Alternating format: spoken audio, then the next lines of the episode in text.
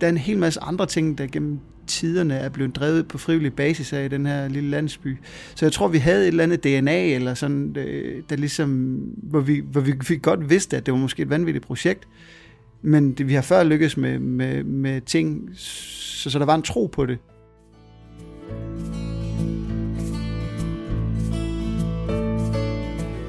Velkommen til podcasten Fællesskabets Grønne Kraft. Tre episoder, hvor du vil møde nogle af de mange klimavenlige ildsjæle og fællesskaber, der i de her år viser muskler og handlekraft overalt i landet. Vi skal til Fyn, til Føns, Brænderup og Middelfart, og vi starter i Føns. En lille landsby i Middelfart Kommune med kun 300 indbyggere, omgivet af natur og åbne vider, så langt øjet rækker, og nærmeste nabo til Føns Vig og Lillebælt, hvor der bades, ros i kajakker og sejles i joller året rundt.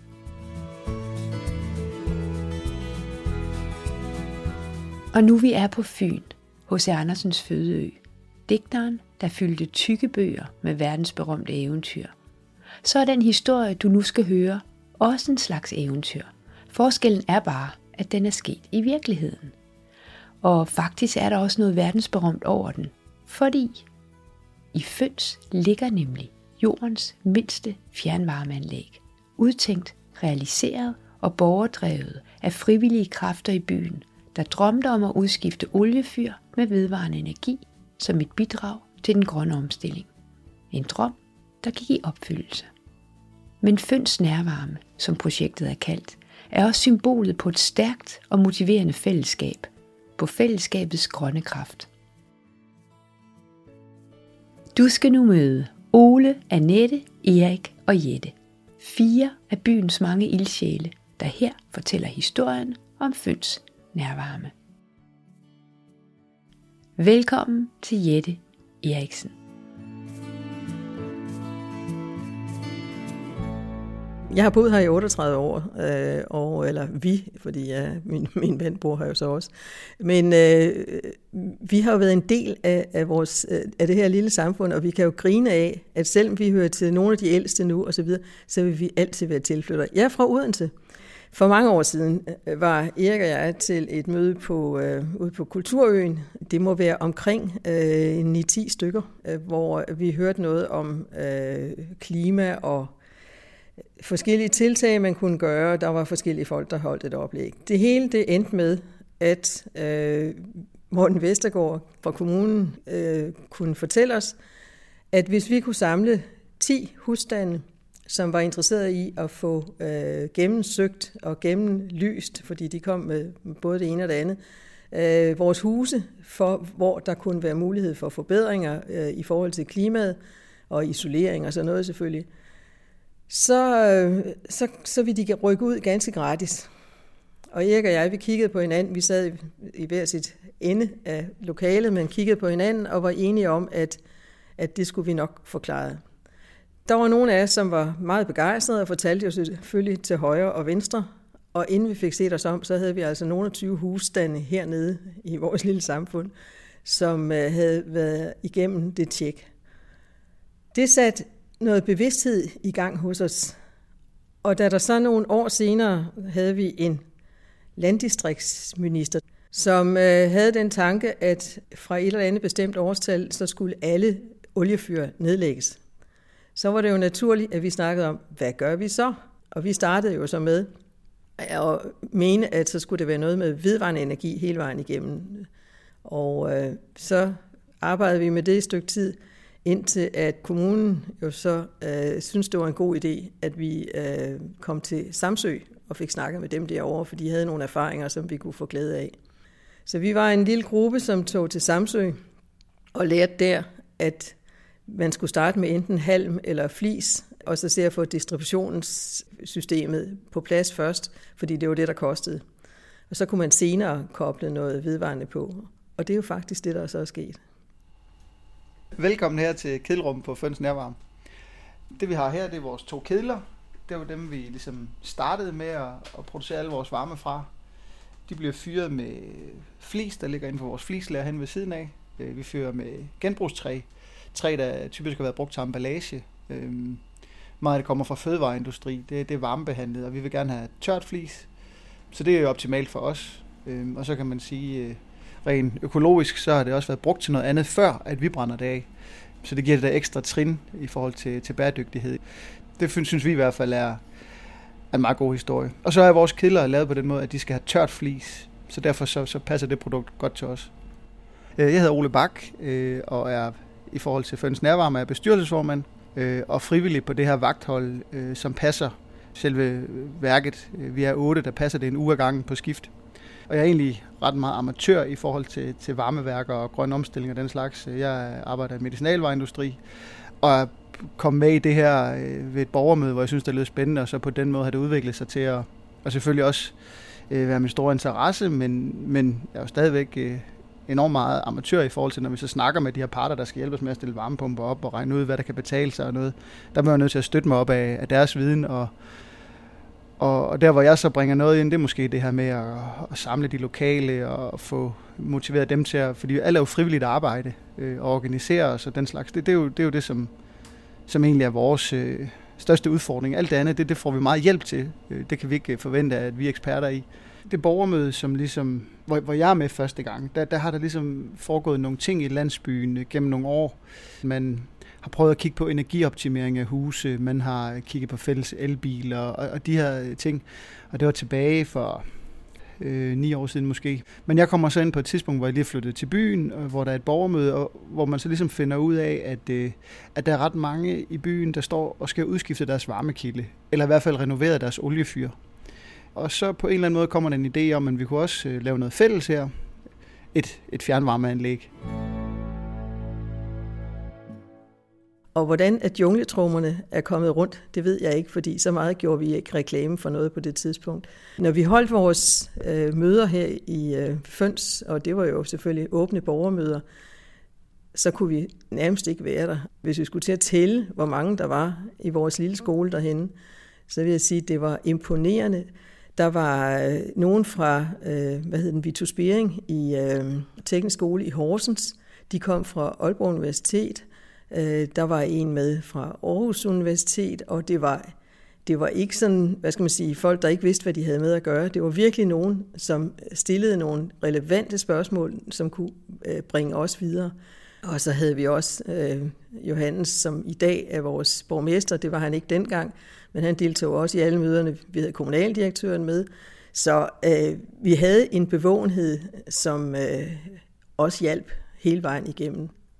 Efter vi havde fået lavet nærvarmen, der var der et øh, EU-arrangement øh, i Middelfart Kommune, hvor jeg blev spurgt, om jeg ville tage imod en gruppe fra, jeg ved ikke hvor mange forskellige lande, øh, og det, som de var interesseret i, det var ikke, hvordan at nærvarmen fungerede, men det var i, hvordan at vi havde kørt processen, og hvordan det kunne lade sig gøre. Det, jeg sagde til dem, når vi ikke er flere, så kender vi hinanden. Og vi ved, at vi kan stole på hinanden. Øh, jeg vil sige, at noget af det, som jeg stadigvæk husker, som øh, jeg lige vil kalde det the point of no return, det var, da kommunaldirektøren sagde, at øh, han havde øh, tilsavn med om, at kommunen gerne ville lave en kommunegaranti. Fordi der, hvor vi, hvor vi havde et problem, det var, skulle folk hen og låne i deres hus for at kunne sætte penge i nærvarmen, så kunne det godt være, at vi havde haft et problem. Men da vi fik at vide, at, øh, at der var kommunegaranti, så var der ikke nogen, der tvivlede mere. Men, men vi gjorde så det, fordi det kan også være svært at, at gennemskue. Vi andre har jo siddet og snakket, jeg lige vil sige timevis, om hvad, hvad gør vi, og hvordan gør vi det, og hvordan og hvorledes. Så på et tidspunkt, da vi skulle til at have tilsavn, så fik vi hver især nogle gader her i øh, vores lille samfund, og så øh, havde vi nogle øh, regneark med, og så gik vi rundt, og så havde vi en snak med hver enkelt øh, beboer hernede. Vi har hjulpet hinanden. Vi kender jo hinanden, så vi ved, hvem skal have hjælp til det ene, og hvem skal have hjælp til det andet. Ikke? Så, så på den måde, tror jeg også, at vi har skabt noget tryghed omkring, at man tør at sige ja. Øhm, og så ruller bolden, ligesom der bliver lavet en arbejdsgruppe, som senere bliver til en bestyrelse, øh, og der er sådan en hel masse arbejde i det, i at få det øh, beskrevet og planlagt og udført, og, og det ender så med, at, øh, at vi for godt fem år siden øh, startede Føns Nærvarme og kunne levere varme ud til de første forbrugere der. Altså, at det hedder nærvarme, det var bare øh, noget, vi selv fandt på. Det er, det er et fjernvarmeværk, øh, og vi, vi skal leve op til alle de krav, som et fjernvarmeværk nu skal leve op til. Men fordi vi synes, det var lidt sjovt, at, øh, at vi ligger så nært ved vores forbrugere, så kaldt, har vi kaldt det Føns Nærvarme. Det, det synes vi bare passer bedre end fjernvarme, når vi nu er et nært samfund. Altså hvis vi havde vidst, hvor mange øh, murer vi ligesom øh, ville løbe panden imod, så kunne det også godt være, at vi havde været lidt mindre øh, modige. Men, øh, men det var jo bare sådan, at, øh, at der i den arbejdsgruppe, som senere blev til en bestyrelse, var mange øh, dygtige folk, altså ressourcestærke mennesker. Vi, vi var så heldige at have en formand, som, som var uddannet civilingeniør, som, som, som vidste en hel masse om at anlægge, og, og vi havde nogle folk, som var rigtig dygtige til at lave budgetter, og nogen kendte måske gangene i forhold til øh, den kommunale behandling, øh, måske fra, fra andre områder, men, men kendte alligevel til, til det system. Øhm, og så var vi bare nogen med en hel masse på mod. Så det var sådan et, et sammensurium. Det, det er dyrt at anlægge et fjernvarmeanlæg. Så derfor så øh, lavede vi ind i budgetterne, at, at driften skulle koste 0 kroner. Og det har vi sådan set formået langt hen ad vejen på den måde, at, øh, at vi spørger vores andelshaver af og til, hvem vil hjælpe med at passe det her fjernvarme- eller nærvarmeværk. Og vi har så været en gruppe på øh, mellem 8 og 9, den rimelig konstant, der så har øh, vagttelefonen en uge ad gangen. Og det går så ud på, at man i den uge, man har vagten, så øh, sørger man for, at der er flis på kedlerne, man tømmer aske ud, man aflæser diverse øh, temperaturer, og hvad der nu ellers er i at, at passe sådan et, et, øh, et lille værk her. Og så er det også sådan så, at du kan risikere, at der sætter sig et flis på tværs af en stoker midt om natten, og så, må, så får man en sms på telefonen, at der er noget galt, og så må man ned og, og ordne det. Så vi, vi er meget afhængige af de her frivillige, og det, det er... Det synes jeg er nærmest en af de allerbedste historier ved det her, at, at det stadigvæk kan lade sig gøre at få øh, de her folk til at, til at passe det fuldstændig frivilligt. Øh, det, det kan til tider være et stort indgreb i nattesøvn og, og familie- og weekendplaner. Og så skal det siges, det er jo, det er jo kun vagtholdet. Vi er otte på det vagthold, øh, hvor nogle af os også sidder i bestyrelsen. Men udover det, så er der også alt det andet frivillige arbejde. Lave regnskaber, sende regninger ud, ja, alt det, der ligesom hører med at drive et fjernvarmeværk, vi er jo underlagt nøjagtigt de samme regler som de store fjernvarmeværker, som måske har øh, flere administrative medarbejdere ansat, de har kædelpasser, og hvad, hvad det nu kan være. Så vi er jo, vi er jo en stor procentdel af andelshavere, der, hvor jeg hænderne op i lommen, men altså, det, det, det får vi til at lykkes, og det får vi til at lykkes ved at motivere hinanden og ved at glæde os over, at det her det rent faktisk lykkes. Altså, vi, til, til generalforsamlingen viser jeg altid sådan en, en PowerPoint-præsentation, hvor jeg har den her humlebi, fordi Føns Nærvarm er den her humlebi, som egentlig ikke burde kunne flyve, men, men det gør vi jo stadigvæk, og vi, vi, i det store hele får folk øh, varme, og vi holder priserne, og... Øhm, og vi har udviklet os med at få de her varmepumper, så, så stille og roligt øh, begynder vi også at, at kunne, og så kan man sige rent praktisk, så mødes vagtholdet øh, mandag kl. halv fem, og så overleverer man vagten til den næste, der skal tage vagten. Så nogle gange, så har vi lidt forfaldende arbejde, og så nogle gange, så får vi en øl eller en vand, og sidder og snakker lidt. Så, så det er jo også det her fællesskab, som er med til at drive det. Stærk eller? Oh, hvis jeg kan bede om lidt mælk til, vil jeg Det kan du sagtens i hvert fald. Der er rigtig mange hernede i Føns, som er sådan nogle ildsjæl, der godt vil have nogle ting til at ske. Og det gør egentlig, at der hele tiden sker en hel masse hernede. Mm. Jamen, jeg, jeg, jeg tror, at det... Føns er jo et sjovt sted. Der bor næsten flere københavnere, end der bor landboere hernede og tilflytter og sådan noget. Og jeg tror, at der flytter nogen til Føns, som gerne vil noget for deres lokalsamfund. Øh, på den måde, vi nu er. Øh, det er okay at være sådan, som man er, lige meget hvem man er, og der er plads til os alle sammen. Det tror jeg, det tror jeg egentlig er opskriften. Øh, og folk, de, de laver det, som der er brug for. Så skal vi have en havbane, så skal vi have en roklub, så skal vi have en børnehave, så skal vi have... Og jeg tror, det der egentlig ligger i det, det er, at der er nogen, der er gode til at starte noget op. Så er der nogen, der er gode til at sætte det i gang. Så er der nogen, der er gode til at drifte det, og det skifter sådan rundt. Jeg hedder Annette Becker. Jeg har boet hernede i Føns i 25 år. Jeg er tilflytter fra København. Jeg er valgt ind i bestyrelsen og har fået rollen som sekretær. Øh, det er nok sådan lidt en delt rolle, har også lidt med økonomien at gøre. Jeg tager mig af opkrævningerne, øh, og så tager jeg mig af årsopgørelserne, så tager jeg mig af, hvad der må komme af sjove ting, GDPR-ting, hjemmesider, øh, informationer ud til folk. Øh, på den måde prøve at bidrage til noget af det administrative omkring det her. Noget vi troede måske var en lille opgave på et lille fjernvarmeværk, viser faktisk at blive en opgave, der var mindst lige så stor som på et af de store fjernvarmeværker. Øh, og nogle gange, når vi snakker om det, så er det en af de helt store udfordringer ved egentlig at drive så lille et værk. Fordi alt, hvad vi i starten kunne få af beregninger, det var, at øh, for eksempel bare et regnskabsprogram, jamen det koster jo 10 øre per forbruger. Nej, det gør det ikke i Føns Nærvarme, fordi vi skal betale nøjagtigt det samme for sådan et program, som man skal, når vi har 5.000 forbrugere, og vi har kun 50. Og det betyder faktisk, at den omkostning til administration, som vi har, selvom vi laver det hele selv og ikke har lønninger på, den er meget, meget højere end for de andre fjernvarmeværker. Når det så er sagt, så har vi nogle sjove udfordringer. Første gang vi skulle indberette til, til øh, styrelsen, så øh, producerede vi mindre end det mindste, man overhovedet kunne indberette. Øh, og så måtte vi sidde og ringe til dem og finde ud af, hvordan vi gjorde det.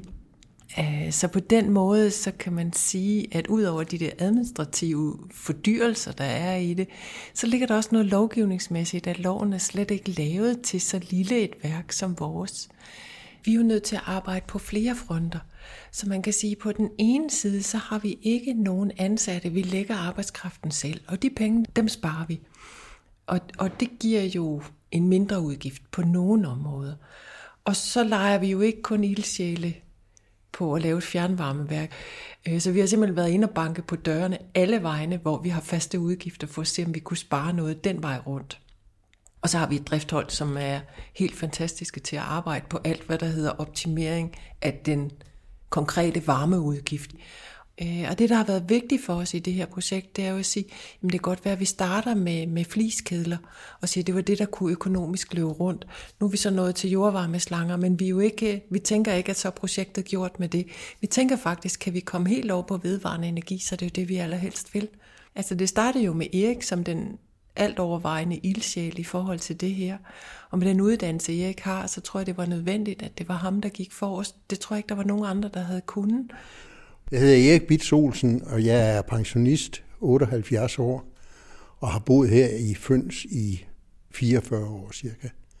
Jeg stammer fra en lille landsby i Jylland, øh, hvor man i høj grad fik alle ting til at ske i fællesskab, i foreninger, i andelsselskaber osv. Og jeg håbede på, at når jeg efter at have boet i København i 12 år flyttede, kunne flytte på landet, så kunne jeg finde det samme fællesskab, og øh, det var tilfældet. Da jeg var barn, bestod mange ting. Der var vandværk, der var brugsforening, der var mejeri, der var gadelys og så videre. Min far var med til at stifte et øh, selskab, som så fik etableret et øh, fjernvarmeanlæg der i midten af 50'erne. Og jeg synes, det var den eneste rigtige måde at gøre det på. Øh, her i Føns, der havde man jo også den slags, man havde et vandværk, en vandværksforening, man havde en beboerforening, man havde en brugsforening osv. osv. Øh, så det var helt naturligt, at der viste, da der viste sig en uh, interesse for, at vi skulle etablere et fjernvarmenet og et fjernvarmeanlæg, så blev det også etableret i, et, uh, i en forening eller et andet selskab, som det jo blive til. Det med, øh, med klimaforværing og så videre, det er en alvorlig trussel. Og det synes jeg også, selvom jeg er en af, af boomer-generationen. Jeg tror, vi er skudt lidt i skoene, at vi er ligeglade i min generation. Nogle er, det er jeg enig i, men øh, mange af os kærer os lige så meget, som de unge mennesker gør. Og vi, øh, når man flytter til en lille landsby som Føns med den pragtfulde natur, vi er omgivet af, så mærker man jo hver dag den værdi, der er i god og sund natur og et øh, stabilt klima. Og hvis vi går lidt længere hen, så er det nye, der er sket, der at vi har fået de her to varmepumper, som står her. Og øh, de er forbundet med jordslanger, der ligger ude i den nærliggende mark her. 10 km, cirka 10 km jordslanger ligger derude. Og de to varmepumper vil kunne producere en stor del af året vil det kunne producere faktisk hele vores øh, varmebehov. Øh, og så om vinteren, der kan, der kan kedlerne så øh, øh, i sådan en eller anden form for kaskade tage det sidste, det sidste behov, der er i nettet. Så, så det, øh, det er vi ved at arbejde på, for det til at spille sammen på den, på den mest optimale måde. Men man kan sige, at jordvarmen kører så på, på el, og, øh, og det er jo på sigt det, der kan laves allermest øh, bæredygtigt, fordi det kan produceres på vindkraft eller vandkraft, eller solceller, eller hvad, hvad det nu kunne være. Så har vi været så heldige at komme øh, med i et EU-projekt, som er et samarbejde mellem EU, Middelfart Kommune, øh, Syddansk Universitet og os. Øh, og så de parter, øh, som vi så har øh, engageret med i det projekt, øh, hvor at vi øh, stiller noget data til rådighed. Vi har nogle sensorer ude i nogle af forbrugernes huse, øh, og der er noget modulering på varmepumperne og alt det her, som har gjort, at, at vi har kunne skaffe nogle midler til at betale noget af varmepumperne. Altså vi er øh, lige nu 49 forbrugere. Da vi startede, var vi 43 forbrugere, så vi har haft en fantastisk stigning procentvis øh, i forhold til så mange andre fjernvarmeværker. Vi er øh, formentlig verdens mindste fjernvarmeværk, i hvert fald hvis man googler det, så findes der ikke nogen, der er, der er mindre. Så på den måde er vi lidt specielle. Øh, vi har udskiftet omkring 43 oliefyr, så på den måde er øh, CO2-aftrykket jo en god historie. Øh, vi har sparet, eller vi sparer cirka hvert år klimaet for 280 tons CO2. Øhm, personligt har jeg ikke noget specielt forhold til det, for jeg ved ikke, hvor meget det fylder, eller hvad det betyder. Øhm, men jeg synes, det lyder meget. Øhm, og så så jeg på et tidspunkt sidst, der var valgkamp, at øh, det koster lige præcis 280 tons CO2 at producere alle de plakater, der hænger i alle byer med valgplakater. Øhm, og for mig satte det egentlig meget godt i perspektiv, fordi når man kører en tur under en valgkamp, så hænger der plakater overalt og skilt overalt. Og på en eller anden måde, så når, når man sådan skal sætte sig ind i, hvad det egentlig betyder, så er det meget godt at have sådan et eller andet øh, jordnært, håndgribeligt bevis. Men det, 280 tons CO2 sparer vi øh, klimaet for om året, og det er jo, det er jo godt. Man kan sige, det vi håber på, det er jo, fordi vores lille landsby rykker jo ikke øh, så meget i det store billede, men det vi håber på, det er måske at inspirere andre. Øh, fordi som jeg ser det, nu kommer, går jeg lidt ud af en tangent, det ved jeg godt, men som jeg ser det, så er det faktisk ikke så svært at spare på CO2, hvis man bor i en stor by, fordi der er der en hel masse infrastruktur og muligheder, og, men ude på landet, det her det er lidt sværere, fordi der er der mange, der er afhængige af at have et oliefyr, eller en anden, øh, en anden øh, kilde, hvor, de, hvor man brænder et eller andet af, og det er jo det, vi skal væk fra. Så hvis at, øh, jeg tror, der er meget at hente ude i de små landsbyer og, og mindre samfund, ikke kun i Danmark, men, men mange andre steder i verden, hvis man kunne lave de her fælles løsninger, der kunne køre på, på grøn strøm for eksempel. Altså, det, det, er jo, det er jo svært for mig at tale generelt, men, men jeg oplever i hvert fald, at det, i, i den her landsby er der sådan en eller anden iboende øh, øh, energi, eller sådan. Altså, vi ved godt, at hvis, hvis ting skal lykkes herude, så skal vi gøre dem, så skal vi gøre det selv. Øh, vi, når, når du er en landsby, så kan man ikke forvente, at, at der er de samme muligheder, som der, er, som der er i de store byer, hvor der er mange mennesker. Så hvis ting skal lykkes, så ved vi godt, at vi skal gøre det selv. Øh, der er en hel masse andre ting, der gennem tiderne er blevet drevet på frivillig basis af i den her lille landsby. Så jeg tror, vi havde et eller andet DNA, eller sådan, øh, der ligesom, hvor vi, hvor vi, vi godt vidste, at det var måske et vanvittigt projekt, men det, vi har før lykkes med, med, med ting, så, så der var en tro på det. Man skal brænde for det, hvis man må sige det sådan her på, på et fjernvarmeværk. Altså, det avler ligesom øh, det her øh, fællesskab. Men udover nærvarmen er der et utal af andre borgerdrevne initiativer og projekter. For eksempel Føns hovedbibliotek. Det kom så af for en del år siden, og der havde jeg nogle af dem fra strikklubben hjemme, og så kom vi til at snakke om, at der er jo rigtig mange bøger, som man siger, det var en god bog, men jeg læser den kun én gang. Og det førte det ene med det andet med sig. Og øh, så her for et par år siden havde Lisa og jeg så en snak med øh, beboerforeningen, og der var et forgæve herre her i byen, som sagde, at hvis vi kunne skaffe penge til materialerne, så skulle de nok bygge det og øh, hvor det skulle ligge, og så noget, alt det der, det var på plads. Og så øh, er jeg jo det, der sådan nok nogen vil kalde en jubeloptimist, så jeg sagde, der er en, en konkurrence, der hedder Byens Bedste, øh, og der var en, jeg tror, den blev kaldt fællesskabsprisen, blandt andet, hvor der var 10.000, man kunne vinde der. Og øh, vi blev så også nomineret, og øh, der begyndte de så at fortælle om, hvordan og hvorledes og sådan noget. Og så på et tidspunkt, så synes jeg, det er snærpet. Så vi, vi vandt pengene. Det blev lidt dyrere, biblioteket, men øh, vi vandt de 10.000, som jeg havde lovet. Så det var heldigt. Du skal da se det, sagde Jette. Og vi gik derop, iført paraply, for det regnede stadig. Så den er sat heroppe krogen af samme grund, men ellers så er der åben 24-7. og som du kan se, så kunne vi godt bruge nogle flere reoler, men vi har de 9 kvadratmeter, og der kan ikke være flere. Så samtidig så tænker jeg, ah, så lægger jeg dem altså på den anden led.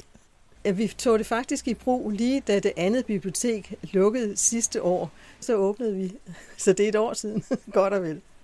Men altså, det er primitivt og alt muligt andet, men jeg kan love dig, det bliver brugt.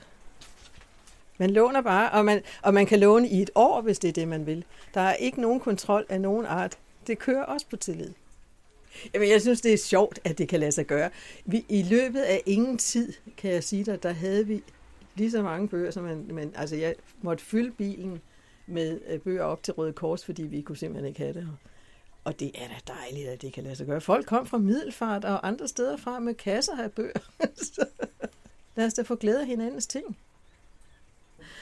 Jeg tror, at vi har fået sat en, proces i gang nu, eller rettere sagt kommunen har sat en proces i gang, men det er lokaludvalget og beboerforeningen sammen med vores søsportsklub, som vi fører det også har startet selv. Øh, og øh, der, der skal vi igennem noget nu omkring bæredygtig udvikling i vores lille samfund. Og vi har fået rigtig mange unge familier hertil de senere år, og jeg er helt sikker på, at, øh, at de er meget bevidste omkring, at vi for eksempel har vi snakket om, at man kunne gøre noget med øh, noget fælles omkring værktøj og, og øh, havemaskiner af forskellige arter og sådan nogle ting. Og når vi nu får sat de her arbejdsgrupper ned, vi skal have et stort borgermøde den 1. september, så, øh, så tror jeg, at, at der sker nogle ting der. Vi har problemet med, at vi har langt til skole, vi har langt til aktiviteter osv. Der skal vi så gå på tværs af vores øh, bæredygtighedsønsker, fordi det er noget med at have to biler, det er noget med at køre steder hen afskillige gange dagligt. Jamen, det er måske noget af det, der, øh, man kan, en af de aktiviteter, som ikke rigtig er lykkedes for os. Vi har prøvet flere gange, men de, vi har ikke fået den sat i sving. Vi har ikke kunne finde nogen øh, aftaler, som gjorde, at folk var nok interesseret i at få skabt øh, sådan en delebil eller fælleskørsel eller forskellige andre ting, der har været arbejdet med. Nu øh, hørte vi til lokaludvalgets årsmøde, at man igen er i gang med at få sat nogle rammer op for en sådan delebil, og de øh, betingelser, der er for delebilen, lyder til at være attraktive. Så jeg håber meget, at det nu lykkes. Her er det så flisen, som vi får leveret ja, i vinterhalvår, måske en gang om ugen, men ellers hver 14. dag i tre uger, og så bliver der smidt noget, noget flis ind til os. Øhm, og det er jo så adskilt fra kedelrummet. Der er nogle snegle, der ligesom fodrer øh, øh, kedelanlægget. Og her der har vi lige fået øh, nogle sække spåner fra øh, et øh, værft ude i Middelfart, øh, hvor der går nogle, øh, nogle folk rundt og renoverer nogle gamle både, og når de så fejrer alle deres spåner op for gulv, så kommer de herned med det i store sække. Ja, det dufter af tørt træ. Ja. Fordi vores kedler er produceret sådan, så de skal køre på tørt flis. Inden vi fik varmepumper, og i vinterhalvåret, jamen, så kunne vi nok godt få omkring 8-9 tons om ugen. Øh, det skal så fordeles ud til, til de her 49 husstande, hvor, hvor, hvor det skal siges, den ene forbruger er jo børnehaven, som vi har hernede, og forsamlingshuset. De har samme varmeforsyning. Øh, men, men altså 49 forbrugere øh, bruger de her 9 tons om ugen, når det er allerkoldest. Øh, vi får heldigvis ikke øh, flis så ofte, nu har vi fået varmepumperne op og kører, det blev lidt varmere i vejret. Så er der mindre håndtering for de frivillige, der skal sidde og, og grave flisen over på. Man, man tager den der traktor, vi har stående ud, og så grabber og så lægger man over. Det er sådan det, det der tager længst tid, når man har, når man har vagten. Og så kom solen. Ja, det er faktisk lidt ærgerligt, at du kommer hernede på sådan en dag, fordi det er faktisk byens næststørste sø, der ligger hernede. Det er virkelig flot område, og tit så sidder der to havørn lige hernede. Det er jo helt specielt.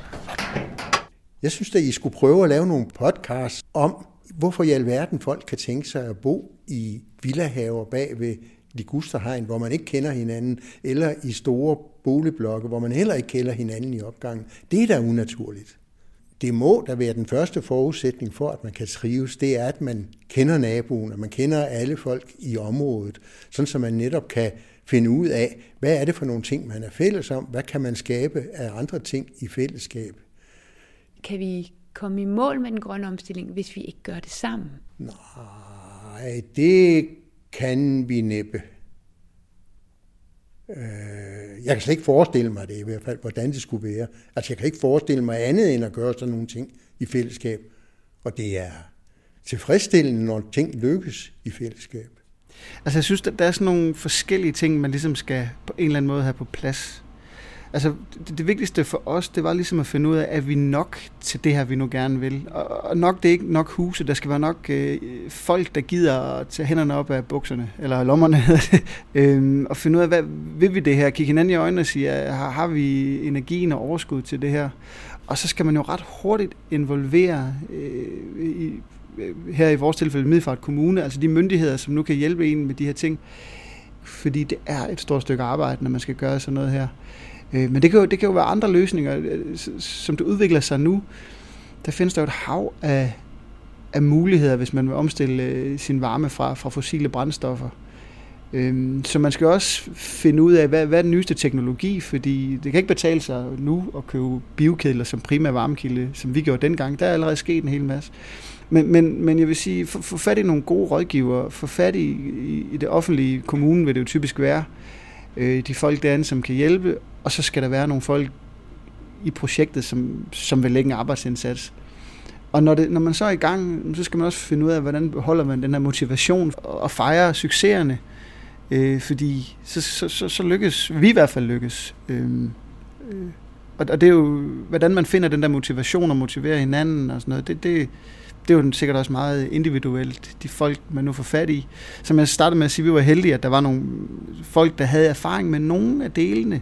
Sådan hister her, når man så stykkede det sammen, så kunne, vi, så, så kunne vi ret mange ting i fællesskab. Og så bliver man jo grebet af det. Lige nu er det meget de unge, de måske ikke er helt unge mere, men, men i hvert fald sådan omkring de 35 år, der kommer herned. Og så bliver der ligesom sådan en gruppe af de unge, der har en hel masse sammen. Øh, Ligesom vi andre på min alder har en hel masse sammen. Sådan som jeg blev budt velkommen, da jeg kom herned, da jeg var 30 år. Øhm, og man kan jo se, at da min den første blev født for 25 år siden, der havde vi flere børn hernede, end vi kunne fylde i vuggestuen derovre, så vi var på venteliste for at få en plads derovre. Og det er jo lidt det samme, der sker nu, hvor den nye unge gruppe kommer ned. Øh, man inviterer, går ind og banker på og siger, kommer du ikke forbi og øh, får en kop kaffe eller en øl. Men vi har jo også fællesspisning hernede. Og det er ikke sådan, at man er grupperet på den måde, at grupperne er lukket. Tværtimod, vi vil gerne hinanden. Men selvfølgelig så er man nok mest, render mest sammen med den gruppe, man er i alder med, eller dem, der lige bor på rækken på vejen og sådan noget. Men det er også sådan, jeg er nok ikke en af dem, der kommer, eller det er jeg ikke, kommer ret meget til fællesspisning, men jeg ved, hvis jeg gik derover i morgen, så var det ligesom, jeg havde været der i går. Det er vigtigt at huske, at det ikke kun er ildsjælene, der bærer det her. Det er hele Føns, fordi alle er med. Alle bakker op og bidrager med det, som de kan bidrage med, og har lyst til at bidrage med. Det vil sige, når nogle ildsjæle har sat et eller andet i gang, så går der 10 sekunder, og så er der nogle andre, der siger, jeg har bagt boller at tage med, når vi nu skal sådan og sådan eller nogle andre kommer og siger, jeg henter lige et eller andet, eller kan jeg hjælpe med noget. Så jeg tror, at det, der er vigtigt, det er, at alle er en vigtig del af fællesskabet, for ellers kan det ikke virke. Noget af det, som jeg tror er meget karakteristisk for, for os herude, det er, at øh, vi går ikke og venter på, at andre skal komme og lave tingene. Vi kan godt tage fat selv. Altså, vi har for eksempel haft verdens største heks, og vi har alle sammen været rodet ind i det der. Og så kunne vi for eksempel sådan en lørdag gå og arbejde dernede og, og skulle lave heks. Og så kom Dorte og lukkede sin bil op bag i, og så havde hun lige bagt rugbrød og lavet øh, rygeost, og så blev hele arbejdsholdet fik lun øh, rygeost, og, altså nyrøget og så videre. Og sådan nogle ting oplever vi her. Så bliver man glad.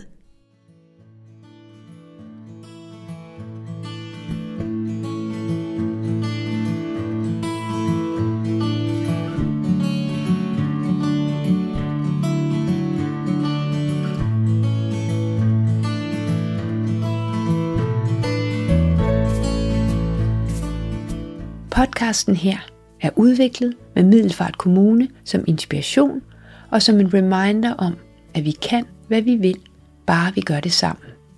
Den er samtidig en optakt til årets klimafolkemøde i Middelfart, den første weekend i september.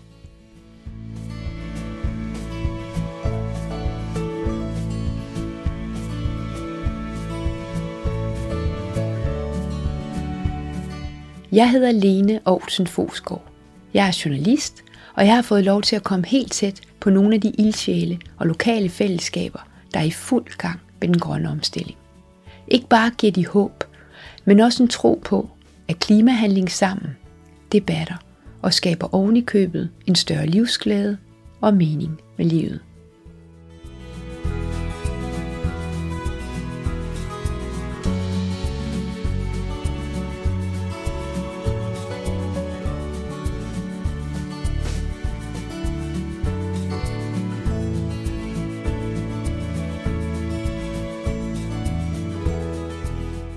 Måske du også selv har fået lyst til at finde din grønne ild frem.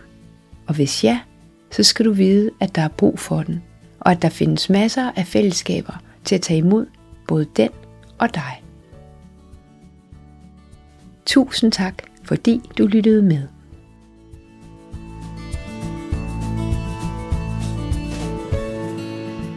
Bonus info. Rådet for Grøn Omstilling har udpeget Føns Nærvarme der gik i drift 2015 til et af de bedste borgerdrevne projekter i Danmark.